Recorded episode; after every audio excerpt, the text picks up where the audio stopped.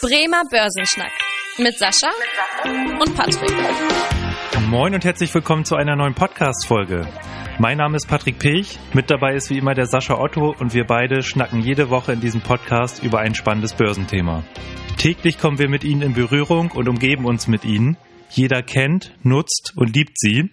Die Rede ist von den Marken und äh, da stellt sich natürlich die Frage, wir haben alle unsere Lieblingsmarken, aber warum investieren denn nur so wenige in ihre Lieblingsmarken? Und was sind eigentlich die wertvollsten Marken der Welt? Genau das erfahrt ihr in der heutigen Podcast-Folge. Unser Thema der Woche. Der Woche. Wir sprechen heute über Marken, über deren Bedeutung, über Markenstrategien und auch zum Beispiel, in welche Marken sich investieren lässt. Und äh, dazu findet im Übrigen auch am 27. April um 18.30 Uhr eine Online-Veranstaltung mit Sascha statt auf YouTube. Die Anmeldung ist kostenfrei möglich auf der Seite blog.sparkasse-bremen.de slash Veranstaltungen. Also meldet euch da gerne an, wenn ihr noch mehr zu dem Thema Marken erfahren wollt. Sascha, jetzt, jetzt habe ich schon recht viel ähm, geschnackt als Einleitung. Lass uns doch mal direkt auf die Börse zu sprechen kommen. Welche Bedeutung haben denn eigentlich die Marken für die Börse?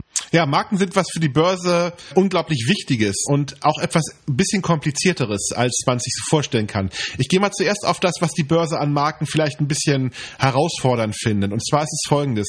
Wenn ich mir so eine Bilanz angucke vom großen Unternehmen, wie sowas wie Daimler, hm. dann hat der Markenname Daimler ja einen Wert oder der Mercedes-Stern hat einen Wert aber man wird in der Bilanz überhaupt keine Position finden, wo dieser Markenname hintersteht, weil diese Marke ist ja was Immaterielles. Das ist ja nichts, was irgendwie, was über Jahre ja aufgebaut wurde, was ein Stück weit in der Form auch gemacht wurde. Es gibt manchmal Firmen, die tatsächlich das mal machen, den Markennamen äh, versuchen dann zu machen, indem man so eine Firma an die Börse bringt, mhm. um so eine Bewertung auch erstmal zu machen. Ikea hat das zum Beispiel mal gemacht, um tatsächlich den Markennamen mal zu heben, haben die eine gewisse Transaktion gemacht, weil der Markenname hat da ja auch einen gewissen Wert, aber er ist nicht so richtig greifbar. Auf der anderen Seite ist der Markenname natürlich etwas ganz Wertvolles und etwas ganz Wichtiges. Wenn eine große Marke in unseren Köpfen vorhanden ist, dann sind wir ja bereit, das Produkt immer wieder zu kaufen. Hm. Und das ist für die Unternehmen natürlich irgendwie so eine Art Cash-Cow, also ein, so ein heiliger Gral, eine gute Marke aufgebaut zu haben, wo die Kunden immer wieder kommen und sagen, ich kaufe dieses Produkt immer wieder. Und deswegen werden gute Marken an den Börsen natürlich auch honoriert, obwohl sie nicht so leicht zu bewerten sind, ganz klar. Einfach Marken sind überall und ähm, haben einen gewissen Wert auch für die Verbraucher. Und äh, auch da kann sich ja mal jeder Hörer hier selber fragen, mit wie vielen Marken er eigentlich jeden Tag in Berührung kommt. Also allein ich habe da mal im Vorfeld der Folge drüber nachgedacht, wenn ich jetzt irgendwie morgens aufstehe, duschen gehe, frühstücke, zur Arbeit fahre, beziehungsweise aktuell im Homeoffice sitze und dann die ganzen Elektrogeräte benutze. All das sind ja auch schon Marken, die von ja, Unternehmen aufgebaut worden und wo halt auch oft, sag ich mal, Aktiengesellschaften hinterstecken, wo man auch sich mit einer Aktie an der Aktie beteiligen kann oder die Aktie kaufen kann. Allein diese Bedeutung, was du gesagt hast für den äh, Verbraucher, was ja auch für den Unternehmen enorm Wert hat, dass der äh, Nutzer dann immer wieder diese Marke kauft. Meine, man kennt selber diese Apple-Jünger, äh, hat man einmal ein Apple, kaufen die meisten Leute immer wieder dann das Apple-Smartphone oder auch andere äh, Marken, die eine enorme Bedeutung haben, äh, was letztendlich ja auch sich fürs Unternehmen in Form von Umsatz auszahlt. Sascha, vielleicht auch nochmal für dich, das haben wir so ein bisschen gesprochen über die Bedeutung der Marke für den Nutzer. Was für eine Bedeutung hat denn die Marke so für das Unternehmen selber oder für den Markenführer? Warum baut man so eine Marke auf und wie macht man das? Ja, das ist ein unheimlich komplizierter und schwieriger Vorgang. Also am Anfang muss man natürlich erstmal ein sehr gutes Produkt haben, was man mit der Marke natürlich verbindet. Also man braucht ja erstmal irgendetwas, was man den äh, Menschen dann davon verkauft. Und dann ist das wirklich harte, harte Arbeit. Also wenn man sich mal anschaut, man nimm mal als Beispiel Samsung, um ein Beispiel zu nennen. Also die ja als eine ganz lange Zeit als günstiger Anbieter gegolten haben. Hm. Die haben sehr lange daran gearbeitet. Die, die, haben, wenn man das mal auf so Musikebene verzieht, als Analogie ziehen würde, sind durch jede Dorfdiskothek getingelt und sind dort aufgetreten, haben ihre Produkte dann natürlich auch sehr günstig verkauft und haben aber trotzdem gute Produkte hergestellt, die dann natürlich auch von den Kunden als hochwertig und günstig wahrgenommen wurden. Hm. Also am Ende, ich muss erstmal sehr viel Arbeit reinstecken, sehr viel Marketingbudget reinstecken, um meine Marke erstmal bekannt zu machen. Und dann kommt natürlich der große Vorteil. In dem Moment, wenn jeder die Marke kennt, dann kann ich natürlich dieses Markenbild, was ich habe, auch ausschlachten und kann dann natürlich meine Preise erhöhen. Wenn ich dann erstmal diese Tour durchgangen bin und wenn ich als hochwertiges Produkt wahrgenommen werde, dann ist es sogar ganz wichtig, dass ich die Preise erhöhe, weil damit kann man die Marke ja auch konterkarieren. Wenn ein Produkt zu günstig ist, dann kommt immer unterbewusst das Gefühl auf, das kann ja nichts Gutes sein. Deswegen muss eine Marke auch immer einen gewissen Preis haben, damit es auch ganz gut im Vertrieb funktioniert, mhm. aber auch damit die Börse Börse das äh, adäquat honoriert. Genau, mir fällt ja auch noch ein, äh, allein diese äh, Bedeutung jetzt, wenn man mal im Einzelhandel schaut, was für eine enorme Macht da die Marken auch haben, dass sie einfach die Kunden, sag ich mal, wenn die in irgendeinen Laden gehen, dann erwarten die ja bestimmte Marken, die sie kaufen wollen. Und wenn diese Marken jetzt nicht da sind, dann würden die Kunden eventuell auch dann woanders einkaufen gehen. Allein das zeigt ja auch so ein bisschen die Bedeutung der Marke und äh, halt diese diese Kundenloyalität, die dadurch geschaffen werden kann und was ich halt auch ganz spannend finde, wie unterschiedlich die einzelnen Firmen da rangehen mit dieser Markenstrategie. Also dann gibt es zum Beispiel diese Einzelmarkenstrategie, das ist immer am Beispiel von Procter Gamble macht man das ganz gerne. Also da gibt es halt Ariel, Braun, ORB, also ganz viele verschiedene Einzelmarken, die da also quasi aufgebaut werden und das Gegenteil davon ist sozusagen Siemens mit ganz vielen unterschiedlichen Produkten und Dienstleistungen Leistungen, sei es jetzt Medizintechnik oder irgendwie Software, Kraftwerkstechnik, wo das denn alles unter dieser Dachmarke Siemens stattfindet. Dazwischen so ein bisschen angesiedelt diese Familienmarkenstrategie von Bayersdorf wo es halt zum Beispiel Nivea, Tesa und Hansaplast gibt, äh, wo dann verschiedene Produktgruppen, sage ich einfach mal, äh, zusammengefasst werden. Das, was du gesagt hast, wie man das aufbaut, da geht jedes Unternehmen unterschiedlich ran. Und dann lass uns doch jetzt mal auf diese Eingangsfrage zurückkommen. Was sind eigentlich die wertvollsten Marken der Welt? Ähm, Sascha, gib uns da doch mal einen Einblick so in die Top-Marken. Also diese Statistiken werden natürlich von einigen geführt. Also die Top-Marke, die man da natürlich hat, ist Apple. Also Apple hat natürlich in den letzten Jahren unheimlich an Bedeutung nach wie vor auch gewonnen und, und hat natürlich auch diese Bedeutung erhalten können.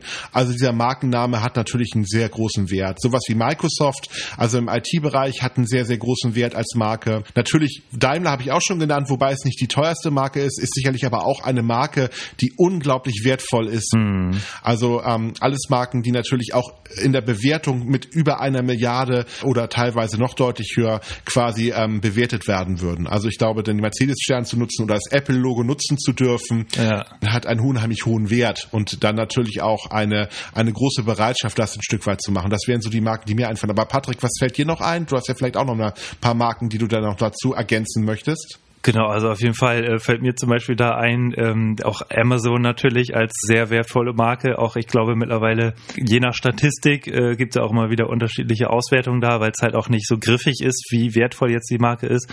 Aber ich hatte auch eine tatsächlich mal gesehen, wo Amazon schon äh, Apple eingeholt hatte und vom ersten Rang verstoßen hat. Ja. Äh, Google gehört natürlich auch mal zu den Top-Marken. Was ich aber auch ganz interessant finde, dass halt auch, egal welche Statistik man jetzt nimmt, die meisten Top-Marken oder wertvollsten Marken kommen halt auch aus den USA.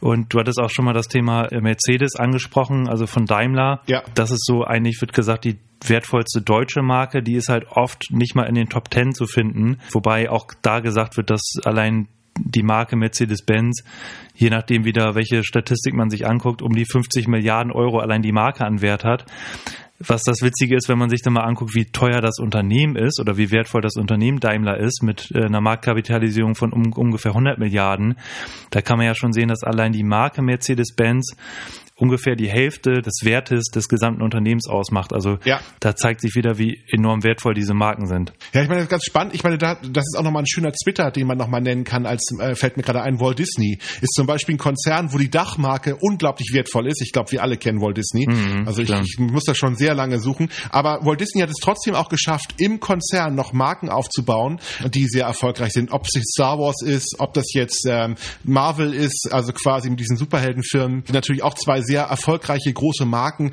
die auch sehr hoch bewertet sind. Also Walt Disney ist auch ein Unternehmen, was Marken sehr gut bewirtschaftet und auch tatsächlich sehr, mhm. sehr aktiv ist und auch die Markenwerte stark steigt, weil beide Marken hat Walt Disney nicht selber aufgebaut, sondern beide Marken hat äh, Walt Disney aufgekauft. Und wenn man sich mal überlegt, zu welchen Preisen diese Marken damals gekauft haben, von Lucasfilm oder äh, natürlich auch dann von Marvel direkt, also dann muss man sich einfach, die haben ein Schnäppchen dafür bezahlt, wenn man sich die heute Bewertung anguckt. Und da sieht man einfach mhm. äh, Markenbewirtschaftung und Markenentwicklung ist eine eigene Wissenschaft. Also das, da braucht man eigene Experten für. Das ist nicht so einfach und nicht so trivial. Das dauert auch eine gewisse Zeit. Und Walt Disney ist ein gutes Beispiel für jemand, der Marken sehr gut entwickeln kann und auch sehr gut aufbauen kann. Genau. Mir fällt da auch noch äh, ein, so ein bisschen andere Richtung. LVMH, also Louis Vuitton, Moet Hennessy, ja. äh, französisches Unternehmen sind ja diese ganzen Luxusmarken da unter vereint. Das zeigt natürlich auch nochmal so ein bisschen, dass Marken für Verbraucher jetzt nicht nur diese ja, diese Loyalität oder Orientierungshilfe im Laden bieten, sondern auch so eine Art Statussymbol in einigen Fällen, was natürlich auch beim Auto, bei Mercedes-Benz bei einigen auch der Fall ist.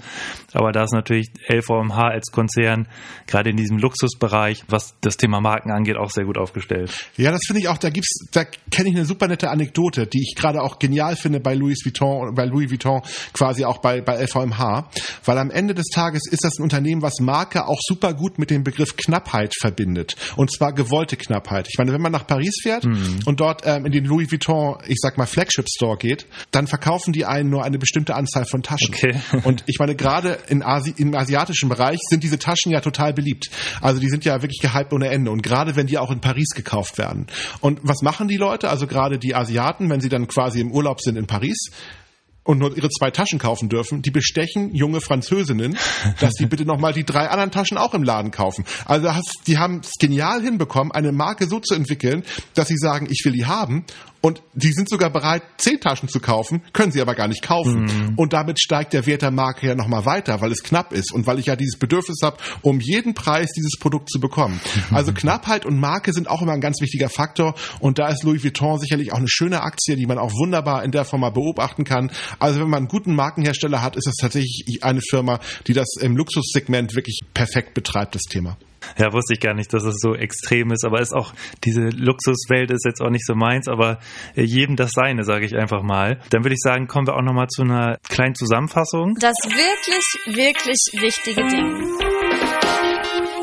Marken sind was echt Gutes, also definitiv für die Börse, wenn sie gut bewirtschaftet werden, sind aber auch ein kleines Risiko, weil sie natürlich nicht schwer zu bewerten sind. Also es ist nicht so wie ein Gebäude oder eine Maschine äh, in der Bilanz, sondern eine Marke ist immer etwas, ähm, was man ein bisschen schwerer bewerten kann. Und man geht natürlich auch das Risiko ein, eine Marke kann natürlich auch über eine Zeit hinweg unattraktiver werden oder wenn sogar Skandale entstehen, total zerstört werden. Also deswegen, man muss da vorsichtig mit sein, aber grundsätzlich gut bewirtschaftete Marken sind eigentlich immer eine gute Möglichkeit in Unternehmen Unternehmen zu investieren und ein guter Ratgeber, sich auch mal Unternehmen anzuschauen, die vielleicht interessant sind für einen Kauf einer Aktie. Ja, sehr schöne Zusammenfassung und auch das, was du am Ende gesagt hast, dass man einfach mal auch drüber nachdenken kann, nicht nur die Produkte zu kaufen, die Dienstleistungen, sondern auch mal in diese Lieblingsmarken irgendwie zu investieren, weil viele scheuen ja immer so diesen Wertpapierkauf oder sich vor dem Risiko, äh, aber gerade in der heutigen Niedrigzinsphase macht das durchaus Sinn, sich mal mit dem Thema Geldanlage da auseinanderzusetzen. Wenn euch die Folge gefallen hat, freuen wir uns natürlich sehr, wenn ihr dem Podcast folgt. Und äh, falls ihr den Podcast bei Apple Podcasts gehört habt, lasst uns auch gerne eine Bewertung da. Mein Name ist Patrick Pech. Ich bedanke mich fürs Zuhören und freue mich, wenn ihr in der nächsten Woche wieder einschaltet. Bis dahin, tschüss. Vielen Dank fürs Interesse. Das war der Bremer Börsenschnack, ein Podcast mit Sascha und Patrick. Noch ein kurzer Hinweis und an dieser Stelle liebe Grüße aus der Rechtsabteilung. Die gesprochenen Inhalte bilden die persönliche Meinung der handelnden Person, also in den meisten Fällen von Sascha und mir wieder. Sie stellen also keine Handlungsempfehlung zum Erwerb oder zur Veräußerung der genannten Wertpapiere oder anderer Finanzinstrumente der genannten Emittenten dar. Bei Fragen wende dich gerne an deinen Berater.